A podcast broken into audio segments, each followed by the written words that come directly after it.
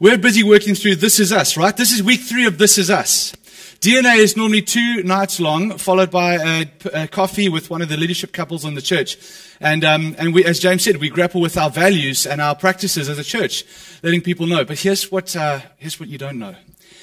This Is Us is actually our DNA course, rejigged so as to become sermons that we work through on the other side of COVID, having just had two years separated. We've taken our DNA series and we've put it into a sermon series. And so DNA is now one night uh, because actually you've watched the six values and practices talks of our church. Now, church, I hope you knew that. Obviously, as you're, as a member of our church, you're hearing this and you're going, hey, this isn't a sermon series. This is just our DNA. Hey, that's what you've been thinking. Hey, this didn't catch you off guard when I told you that. You're not going, no.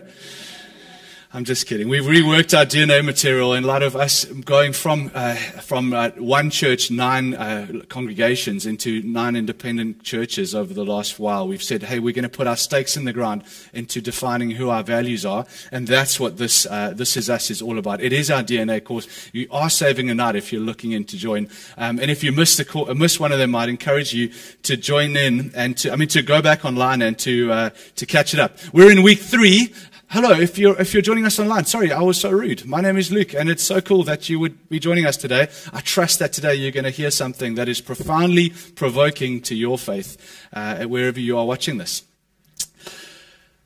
We're in week three. What is week three all about?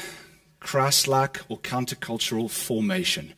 Dirk, I'm going to I'm gonna move around now a little bit. Maybe you want to try follow me on the screen, but let's just try how this goes. Over here is our little diagram that uh, looks into this. Is, in fact, I'll bring it to you. Um, you've got to make it up sometimes, eh? As you go along.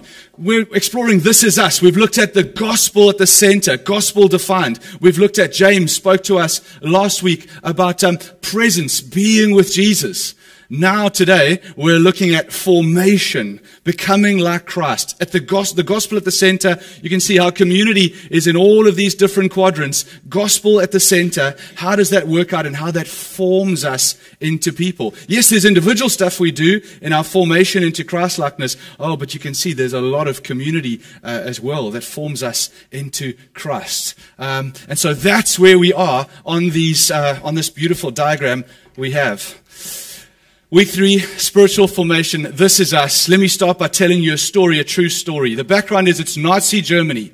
Hitler is dominating and ruling Germany at the time just before the Second World War. And Hitler is on a mission to turn Germany into his own Aryan empire, right?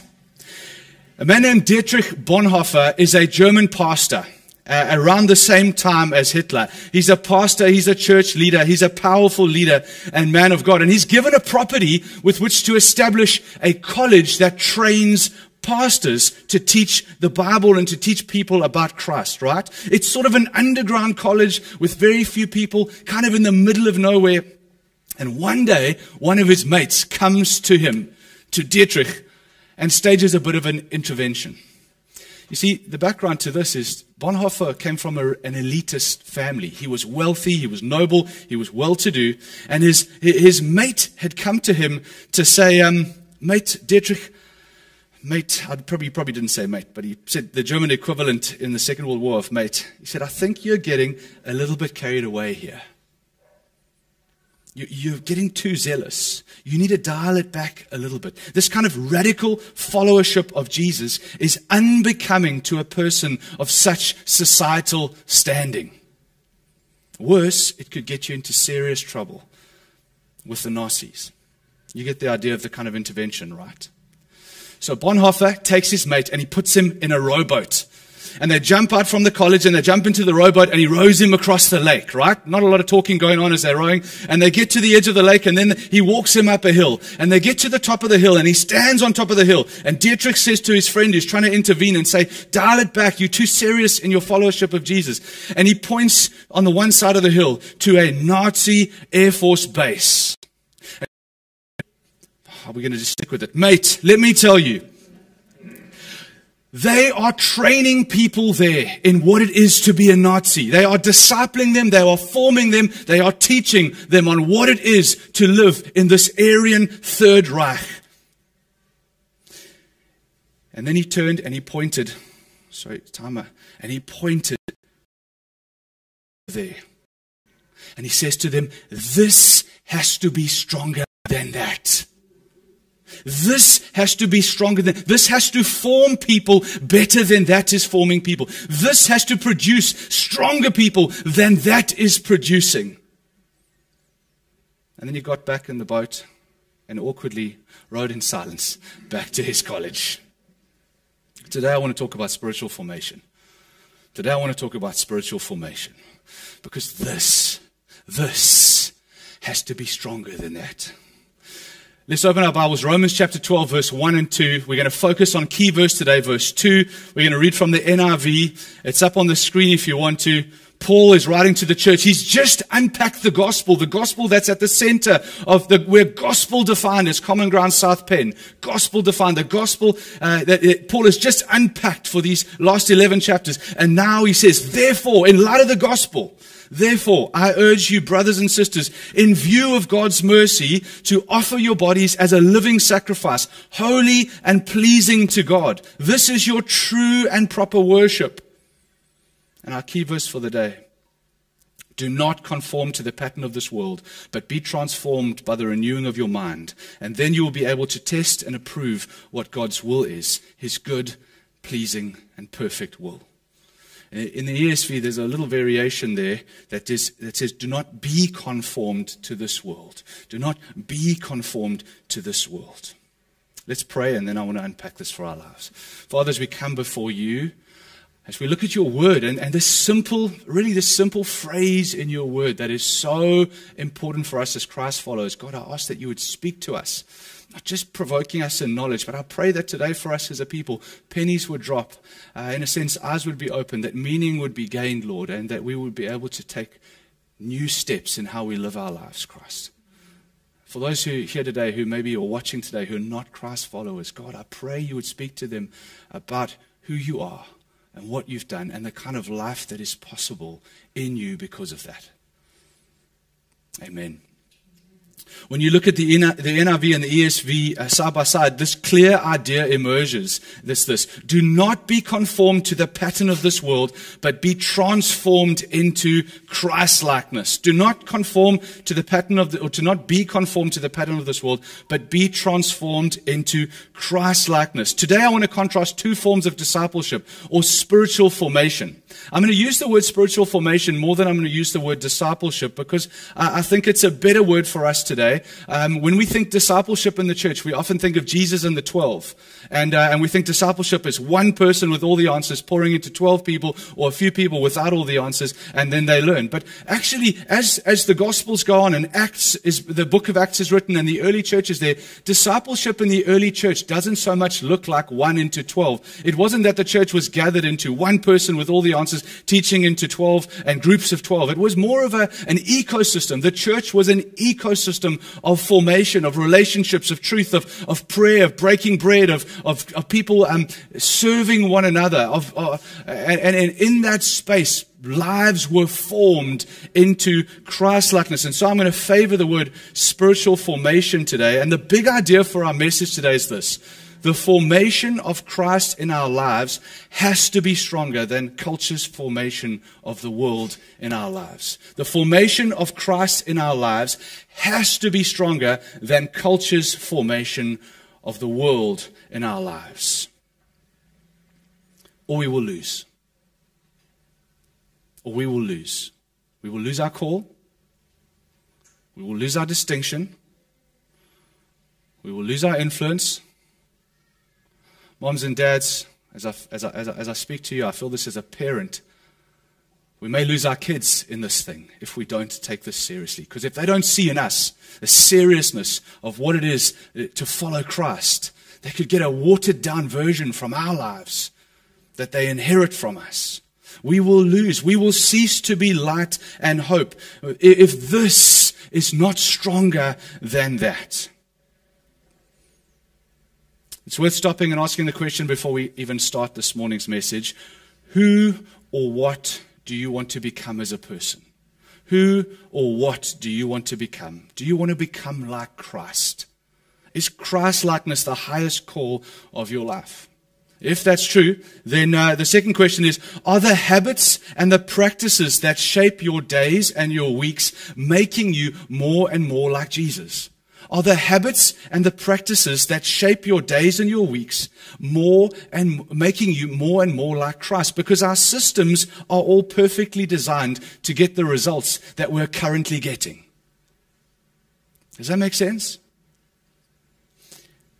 We're speaking about the formation of Christ in our lives. This is the great goal of the Christian life, becoming more like Christ. So much so that Paul echoes this in other passages, one of which was read in our pre service prayer meeting, totally disconnected from knowing the message we're preaching. 2 Corinthians 3, verse 18, Paul says to the church in Corinth, And the Lord, who is the Spirit, makes us more and more like Him as we are changed into His glorious image. Ephesians 4, a little bit more detail, a little bit more meat on the skeleton here. Now, this I say and testify in the Lord that you must no longer walk as the Gentiles do, assuming that you have heard about him and were taught in him as the truth is in Jesus, to put off your old self and be renewed in the spirit of your minds, and to put on the new self created after the likeness of God in true righteousness and holiness. There's this putting off of the old self because the gospel has come at the center of your being and a putting on of the new self, which looks, become, looks like becoming more and more like Christ. Spiritual formation is the process of becoming transformed into Christ likeness and, and being counterformed from the shape of the world into the shape of Christ. And we as Common Ground South Penn are those people who are deeply committed to becoming like Christ. We are those in our community who have a deep inbuilt desire to be transformed into the likeness of Jesus above any other pattern in this world. Let's unpack it for our lives. My first point is this. Spiritual formation starts with number one, recognize our culture is not neutral. Recognize our culture is not neutral. Verse 2 says, Do not be conformed to the pattern of this world. Now, what you've got to see here is that Paul is assuming a default position. When Paul writes this letter to the church in Rome, he's assuming a default position. For you, he's assuming a default position for your life, and he's assuming a default position for our church. And the default position that Paul is assuming is one of conformity to our culture one of conformity to our culture. And Paul is saying to us in our default position, your default position is one of conformity to culture, to step out of conformity and into transformity, right? And I know transformity is not a proper word, but it rhymes with conformity and it speaks to, you know, he says, step out of conformity. Your default position is conformity to a world. And so let's unpack this a little bit here. We live in a world that is shaping us. Our world, your world is constantly shaping you. It's constantly shaping me. It's shaping us relentlessly. It's forming us into something. Our culture is incredibly skillful at subtly shaping you into a particular type of person. Our communities, our practices, our networks, our city, um, our, our, our the practices of our society, our media, our social media, our rhythms of life, all of these are not just things that you do, but they are things that shape your life. For instance, when Paul wrote these words 2,000 years ago to the church then, he was writing to a people who were being formed by Rome into a particular type of person. Rome was a deliberate way of life. It was in the, the, system of life in Rome was deliberately designed so as to produce a particular type of person, a Roman. It was designed to make people into Romans. So Roman society leveraged customs, stories, history, myths, festivals, theater, art, religion. All of these things were, were, were, tools that were leveraged so as to create a worldview that pointed people towards the Roman way of life, the way that Romans lived. And so anyone kind of caught in the net of that society through all of these different mediums was shaped in thinking and in desire to a particular type of person. Paul knew this when he wrote this. He recognized that culture was not neutral. Our culture shapes our lives like the southeaster shapes the trees in the South Peninsula, right? You've seen them all leaning this way, right? Because the prevailing winds of culture constantly are shaping our lives, our culture, our ethics, the stories in our culture, the art in our culture, the sources of authority in our culture, entertainment in our culture, news, media, social media is a conforming, shaping power exerting itself on your life. Do you know this? It forms what we think is normal it determines what we think is right, what we think is noble, what we think is good. And the first step in today's message is recognizing that culture is a shaping force on our life. It's not neutral. One of the biggest mistakes that we make when we come to our discipleship is thinking that we are blank canvases for Jesus to just start shaping. We're not. None of us are blank canvases. Every one of us, and I'm going to use a word that we're not going to like, every one of us has been deformed by our culture away from the person of Christ. We've all been deformed. I know it's hard to hear. We, we, we live in a world where the narrative is, um, I am who I am, and God made me this way. No, you've been shaped by the world into a particular uh, way, shape, and form. It's not that simple. So much of who you are is the result of being deformed by our world into a particular person. So much of it. Um, for for Bonhoeffer, he, he, highlighted how the Germans were, well, the Nazis were, not the Germans, sorry, the Nazis were, were, taught, were teaching people to think that they were a particular kind of Aryan race, superior to other people. Think of South Africa. You don't have to look very far back in our, in our history to know this. That white people were taught to think a particular way about themselves, and black people and colored people were taught a particular way to think about themselves and a particular way to think about other people. And that, and that our history itself becomes a forming power on how we live and how we make decisions and how we navigate our present and dream about our future. We're constantly being formed by our world and our culture. We have to recognize it, which is why Paul says, do not be conformed to this world. The starting point of our formation is recognize we live in a world that is shaping us all the time, our thinking, our desiring, and our longing the patterns of your life. And after receiving the gospel, the rest of life is about working, uh, be, being formed away from the pattern of the world, putting off the old self, and, and being formed into the image and person of Christ, all the whilst becoming more and more fit for heaven or, or, or the new heavens and the new earth that we, we, we, we, we worshiped so much thinking about. When we, when we are before Christ, you're becoming more and more shaped to belong in that eternity. Here's, this, here's the thing the last thing I want to say about this is there's a secret power at work in our culture. And the secret power is because you're living in it every single day, we become numb to its shaping power on our lives. We don't feel it forming us. Even maybe some of you sitting there going, Really? Is culture really forming me so strongly? David Foster Wallace, I've quoted him often, that he, he was an atheist uh, thinker. He sadly, tragically took his own life. But before he, he, you know, before he did, he was speaking at a um, university campus to a bunch of students. And he, and he was thought of an, he was an amazing mind. He, he thought of this illustration to speak to them. He said this. He tells a story of two fish. If we've got a picture of two fish there. He says there were two young fish swimming along one day, and they happened to come upon an older fish. And the older fish happens to be swimming the other way, and he nods to the younger fish and he says, Morning, boys, how's the water? And the two young fish swim on for a little bit, and eventually one of them says to the other one, What the hell is water?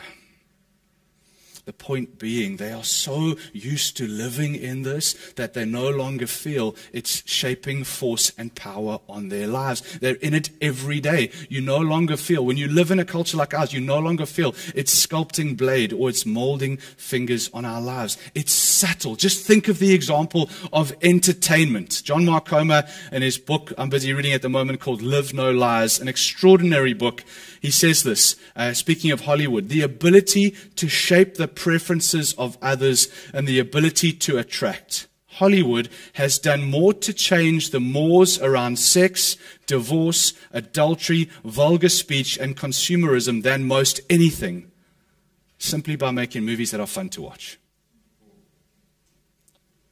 Little by little, we're being shaped. You're never standing still. You're never staying the same. You are always becoming someone. The first point I want to make today is that culture is not neutral.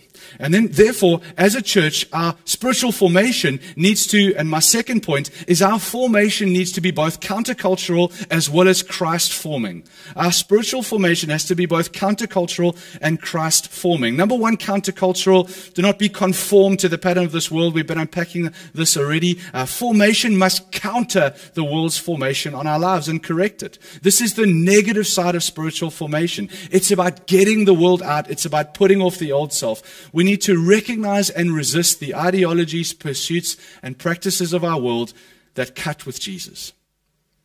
Does that make sense? Know I'm using a lot of technical words here, but at the end of the day, it's simple that our world is forming us every day into a particular type of person. We need to be counterformed, number one, recognizing how it's forming us, beliefs, uh, patterns of life, ways of living and resist these things. It starts by understanding where has my understanding of others and my possessions, where's my understanding of others, where's my understanding of myself been deformed by the world? And then the second question is, what does it look like? Understand others, my time, my talents, my treasure, anew in the ways of Christ. I, I want to just put a little disclaimer in here. I know I'm having a full on go at our culture. I don't want to. I don't want to take gloves off or anything like that. But I also want to say, obviously, I don't believe everything in our culture is wrong. I really don't. There is so much good. There is so much good. And certainly crystal clear about that. It's certainly not all good. And simply that. The next thing when we resist and when we reject things from our do not do so with a sense of self-righteous anger, right? We're self-righteous people telling the, everybody how we've got it together and everybody else is wrong, right? Ah. And humility and that, right? Can we, can we bank that? But we do it definitively as well we're wise to what's going on in our world. So we're countercultural. So we stop and ask ourselves, in what way is culture shaping my life away from Christ? Have you done this recently? Did you ask yourself the question? We'll unpack a little bit about what it looks like in a second. The second thing of formation, we've looked at the negative side of counter, uh, counter uh, formational, countercultural. Now we're looking at uh, Christ in our lives. Then you will be able to test and approve God's will is, his good and pleasing and perfect will. We're learning to think and love and desire according to God's will and God's ways. It's Christ likeness we read in 2 Corinthians 3:18 we're being transformed into the image of Christ more and more. We're not trying to become opposite we're not trying to become opposite to our culture. We're trying to become like Christ. We're just in a way that's mindful of how we've been formed by our culture does that make sense? I feel like I'm talking, using all these weird terms I'm not used to using, and culture and formation and whatever, but it's so important that we get our heads around these things. Opposite our culture, we're trying to become like Christ, but doing it mindful of how our culture is forming us, right? We're, we're not in reaction to culture, we're trying to orientate our lives around Jesus. Just being mindful of position. Robert Mulholland Jr. defines spiritual formation as this the process of being formed in the image for the sake of us. The process of being formed into the image of Christ of others. This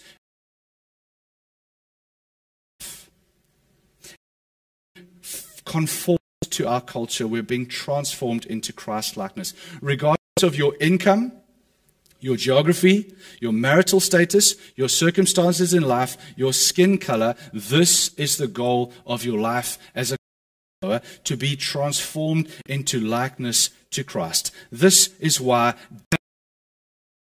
as we approach the perfection of heaven, we are being transformed. You're becoming more fit for it. When you give yourself to pursuing Christ in transformation, it's like training ultimate, uh, your ultimate reality with heaven. I mean, in, with Christ in heaven. Okay, now let's get get our hands dirty in application a little bit here. What does this look like? I know we've done a lot of sort of theoretical concept here. What does this look like in our lives? What does it look like to deliberately order your life according to this pursuit? Well, we learn to ask ourselves a different question. When we're making our, when we're deciding our calendar, when we, when we're deciding what we do, how we live, how we don't live, or wrong. We begin to ask the question, how is this forming me? I'm not just asking, is it right or wrong to watch uh, 40 hours of Breaking Bad, right? I'm not just asking, um, a little bit of nervous laughter. Uh, uh, I'm not just asking my whole weekend, is it right or wrong? I'm asking how forming me kind of person am I becoming? If I was to go into Groundhog Day, and you know, Groundhog Day was that movie that Bill Murray was in long, long ago, where every day he woke up and it was the same day over and over and over again. If you were to live the same way that you lived yesterday or the day before, this week, over and over and over again for the rest of your life, what kind of human being would you become? Would you become more like Jesus or less like Jesus? Would you become more like our world or less like our world? We are formative questions. Does watching copious amounts of insert your preferred, I don't know, Netflix, Supersport, whatever it is, right? Does it train you more for eternity? And so it becomes not about moral statements of good or bad, but it becomes about the formative question Am I becoming more like Christ or am I becoming more like my culture? We need to look at our lives through the formative lens. The second one I'd maybe ask is uh, to the news junkies here. I don't know if you're a news junkie, right? You're always looking at the news, always want to know what's happening on the news, right? Do you know that we've moved over the last few decades from a weekly news cycle, Sunday newspaper would come out, right? To a daily news cycle, to an hourly news cycle now. Every time your app refreshes. Breaking news, right?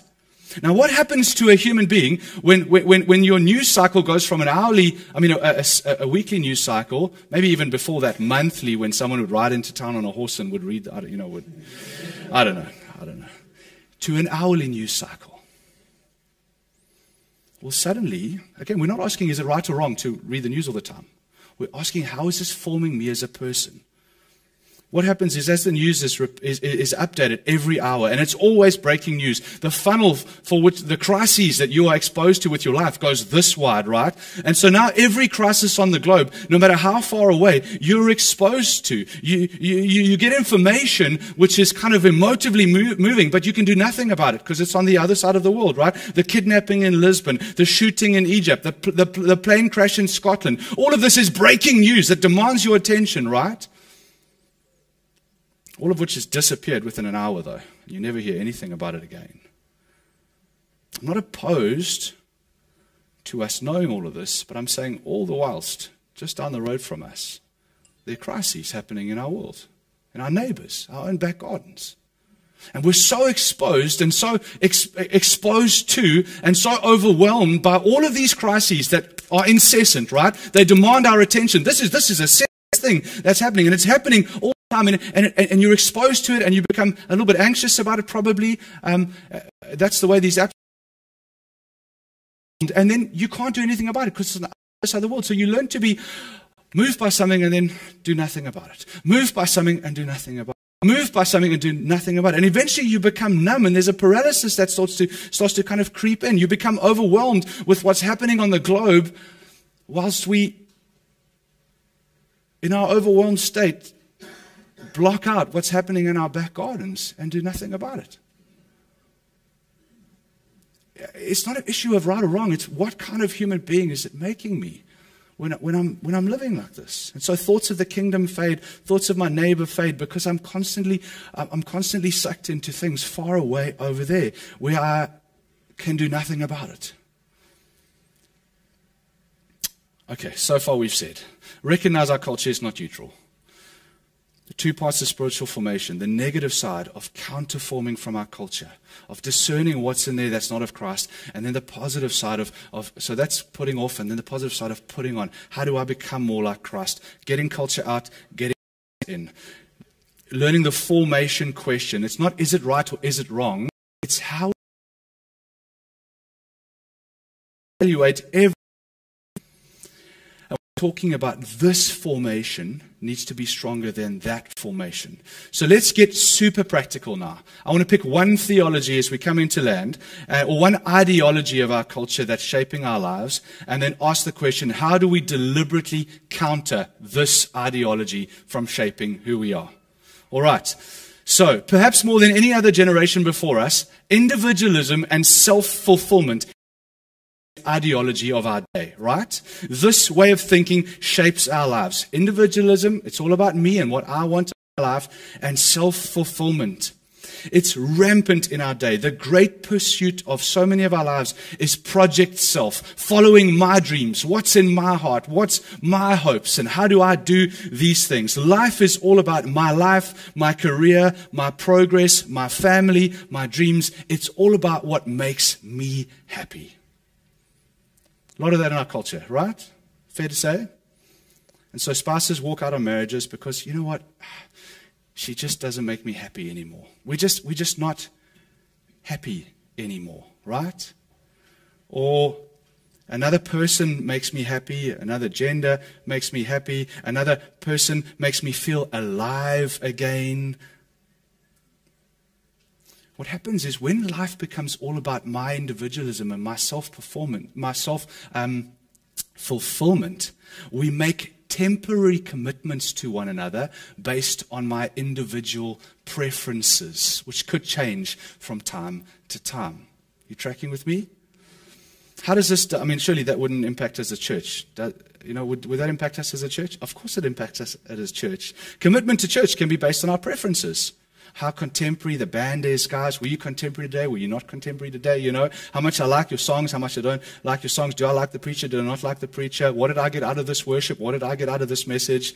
I just love the way it makes me feel when I come to that place. It all becomes about me and what I'm getting out of it and what I like and my individual preferences. And when individual preference and when individual fulfillment becomes at the center, then our commitments become temporary. And, and to that, Jesus says, Greater love is no man than this, that he lay down his life for his friends. Jesus says, Deny yourself, take up your cross, and follow me. Jesus says, The greatest of all has become the servant of all. Jesus says, Love your enemies. All of these things I highlight just to say simply, eh, eh, they cut with self fulfillment. They cut with self happiness, right? All of these cut with a, a self centered view of life. They all speak to putting others first. They're completely so everything in you cries out, don't commit, keep your options open. But you've got to counter formation, resist this, and you've got to embrace Christ in service of others. Jesus committed himself to others who were needier than him, who let him down, who, who cost him effort and energy, and yet he loved them, and he stuck with them, and he forgave them. And when you do that, you become a different kind of person than our culture. You need to be in a community with people who irritate you. you need to be in close relationship with people who are needier than you. You need to have people in your life that are considerably poorer than you not under your employ, but in your friendship circle. And you need them more than they need you because they will make a drain on your life. That, you, that, that is helpful. It is only when you can see what I have as given to serve others that your, your life begins to take the shape and the pattern of Christ. It is only when someone irritates you and annoys you and then you have to forgive them rather than walk away and do something fun for yourself. That you, you move from self-fulfillment and you become a lover of others. You become a servant of others because loving other people, especially those who don't have as much as you, that's exactly what Jesus did. When you do that, you become a different kind of person altogether. When you do that week after week, after month, year after year, your life is no longer formed according to preference. Your life is formed according to Christ, who gave his life in service of others. They are a gift to you. We're doing all right. So, helpful highlight some practices as a church that are helping us resist the temptation to lives in on ourselves and to recalibrate ourselves around the person of Christ. In other words, how do we do this as a church? And the disclaimer here is it's not going to be rocket science. It's simple, but hopefully you're going to see how this forms us into different kinds of human beings. Number one, how are we combating individual um, individualism? Uh, and, and each of us is different, and each of us is made different. About me and my fulfillment, right? Please don't hear what I'm not saying. How do we combat these things? Number one, find, we as a church, all of us, serve one another. We serve the needy, we serve those who are uh, being oppressed, and we serve our members as common grounders. We're a serving body. Before COVID came along, we were about 250 adults of a church, of which 176 were in serving teams, plus uh, serving within the, lo- the local body, as well as a group of others who were serving wider of our community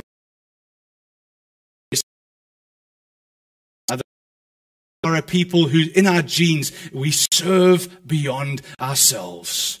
How do you combat my life and my preferences and the push of the world? All about you. Number one, you sign up to serve. Whether that be signing up to join a serving team in the band, in the kids' rock, in coffee, or whatever. Whether that be joining our Shine Literacy um, team that teach kids to read in Ocean View, or, or whether you sign up to join Celebrate Recovery on a Thursday night, as every Thursday night um, online at the moment, but in the next few weeks coming live again to this venue. We, we this venue to become a place that serves our community to those who are struggling with hurts, habits, and hang-ups, addictions and wounds that people can't shake themselves, that need help. People sign serve every week to serve others in coming along that way. We sign up to serve in mercy and justice and fellowship. Just sign up to serve, number one. There's going to be three of them, by the way. Number two, do life together in life groups. If you want to combat the pull of the world to curve your life in on itself, I think one of the most powerful things you can do is join a life group and ask this question How do I serve these people in this group and encourage them towards Christ?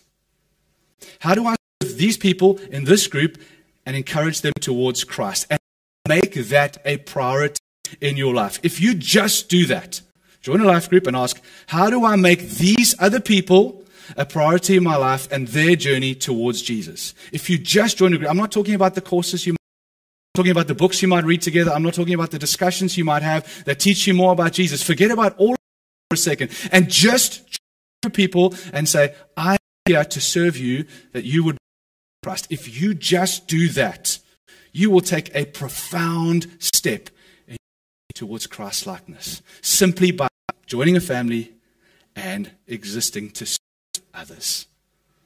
It is so opposite our world, and it is so exactly like Christ. And the last one, oh, it's about, I mean, I'm preaching to the choir on this point, I realize that, but protect Sundays to worship with your spiritual family. In an age of individual preference and self fulfillment, we don't engage with church based on our preferences. You cannot live in the ways of Jesus and not inconvenience your life to serve other Christ followers. You cannot live in the ways of Jesus and not inconvenience your life to serve others, Christ followers and not yet Christ followers gifts that others bring to your life that you cannot get elsewhere in the world.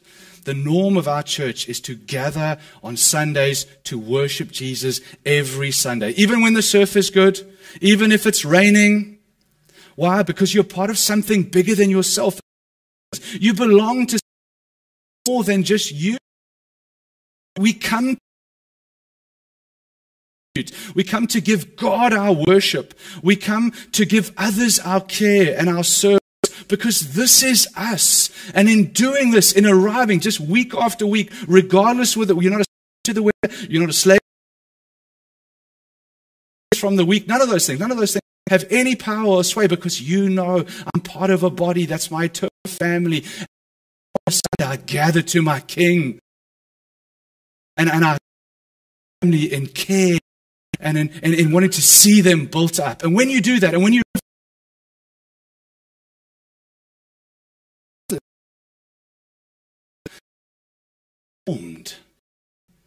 You're becoming a different kind of human being, one in the shape and image of Christ.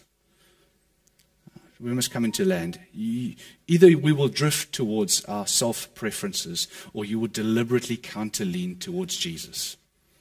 I put that before you today. You will drift. What did Donnie Greek say to us on this last men's weekend? He said, like, you look at a boat that's come, come, come adrift, right?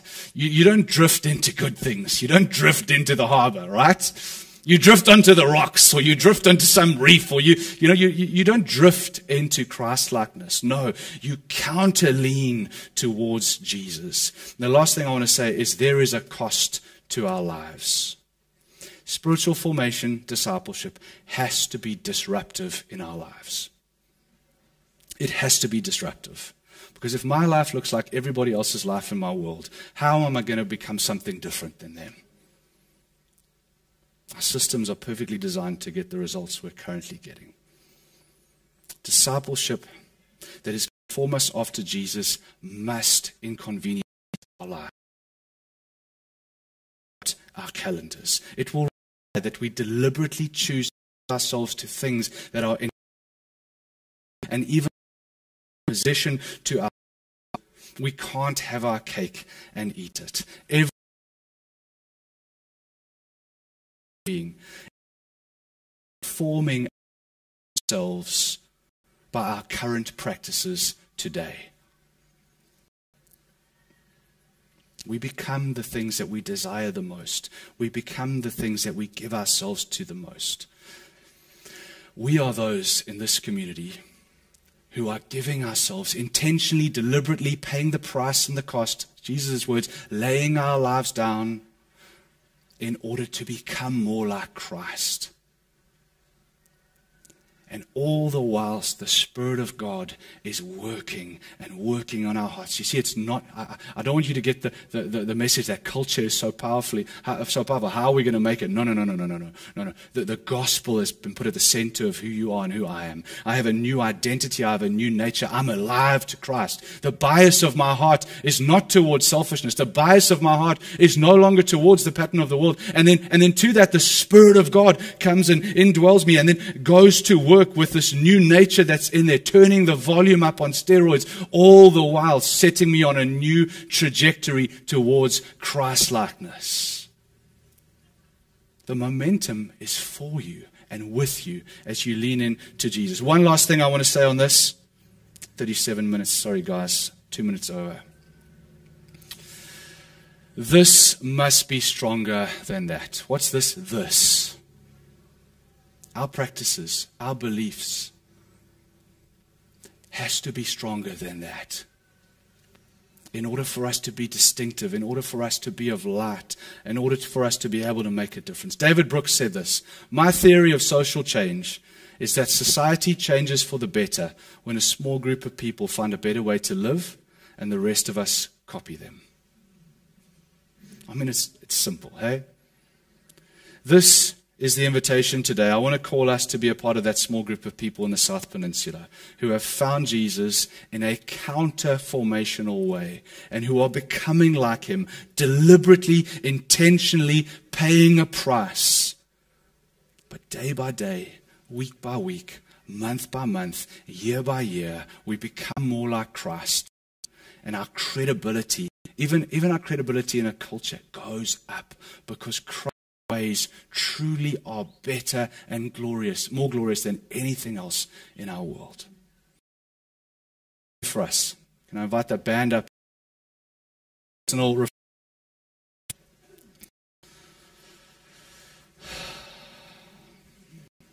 A lot to chew on this morning, eh?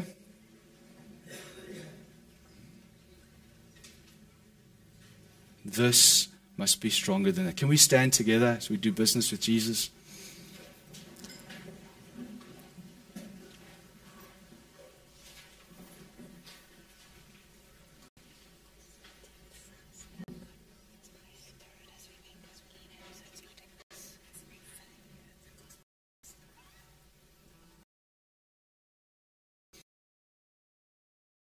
Remembering who we are. We are defined by the gospel, not by our culture. Place, not by our birth cultures, whether those have been a I don't know your life. You find primarily your identity is formed by the gospel. Therefore, Paul said, in view of God's mercy to you, because the gospel is at the center of who you are, because Christ is in you, because his spirit is in you. Jesus, understanding who we are, we ask Christ that you would remind us of this profound truth, of the work that you have done in setting us free from the powers of this world and in giving us a new identity as, as Christ, little Christs, as being the first fruits of a new kingdom that would be unleashed in our world, Lord Jesus. Would you put into us as common grounders in South Penn a sense of a grander vision of formation, Lord Jesus? That, that doesn't rise and fall on our own efforts and strength, but it rises and, and, and, it continues to rise because you've put a new identity at the center of who we are. And your Spirit, Christ, is in us, at work in us, helping us to discern where culture has crept into our hearts, where the world has crept into uh, shaping who we are. I pray right now for us as a church, you would give us, in terms of the negative side of spiritual formation, Lord. Would you open our eyes, God? Open our eyes to see the water around us to recognize it for what it is, Lord Jesus, for where it's crept into our hearts, where that's shaping who we are and how we live and the kind of children we're raising, Lord Jesus. And Jesus, would you give us a fresh vision of who you are, of what it looks like to look like you, what it looks like to live in your ways in our world, Lord Jesus.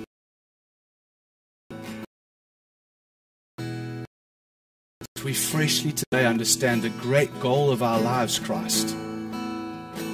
To become more like you. To become more like you, Christ.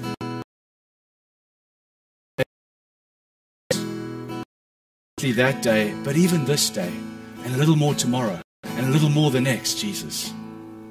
Would you come and work on our hearts, Lord?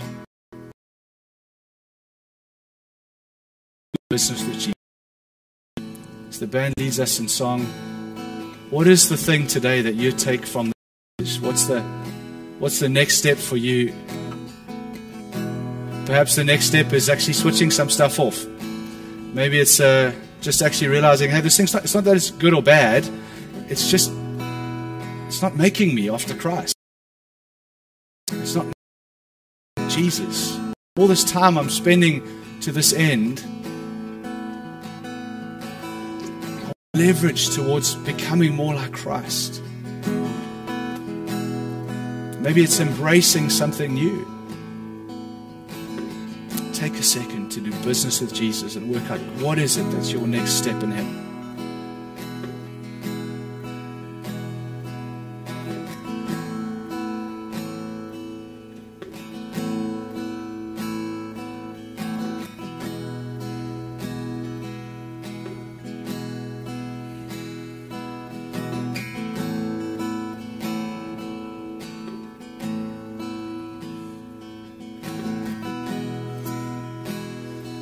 Thank you, Jesus, that you accept us just as we are.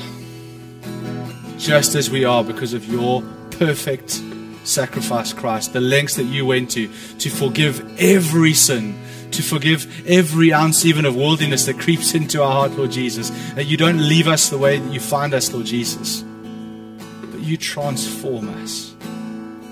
I pray for an outbreaking of fresh power in the hearts of us as a church, Lord fresh power to break free from some of the things that have perhaps been holding us back, Lord Jesus, to discern some of the habits that we've been living in that are not of you, Christ, or even just not for us right now, Lord Jesus, and to embrace some new ones, Jesus, to embrace your shaping power in our lives, to give ourselves to the great end of becoming more like Christ above any other pursuit in our lives, Jesus that we as a people would become more and more like you, Jesus. Every single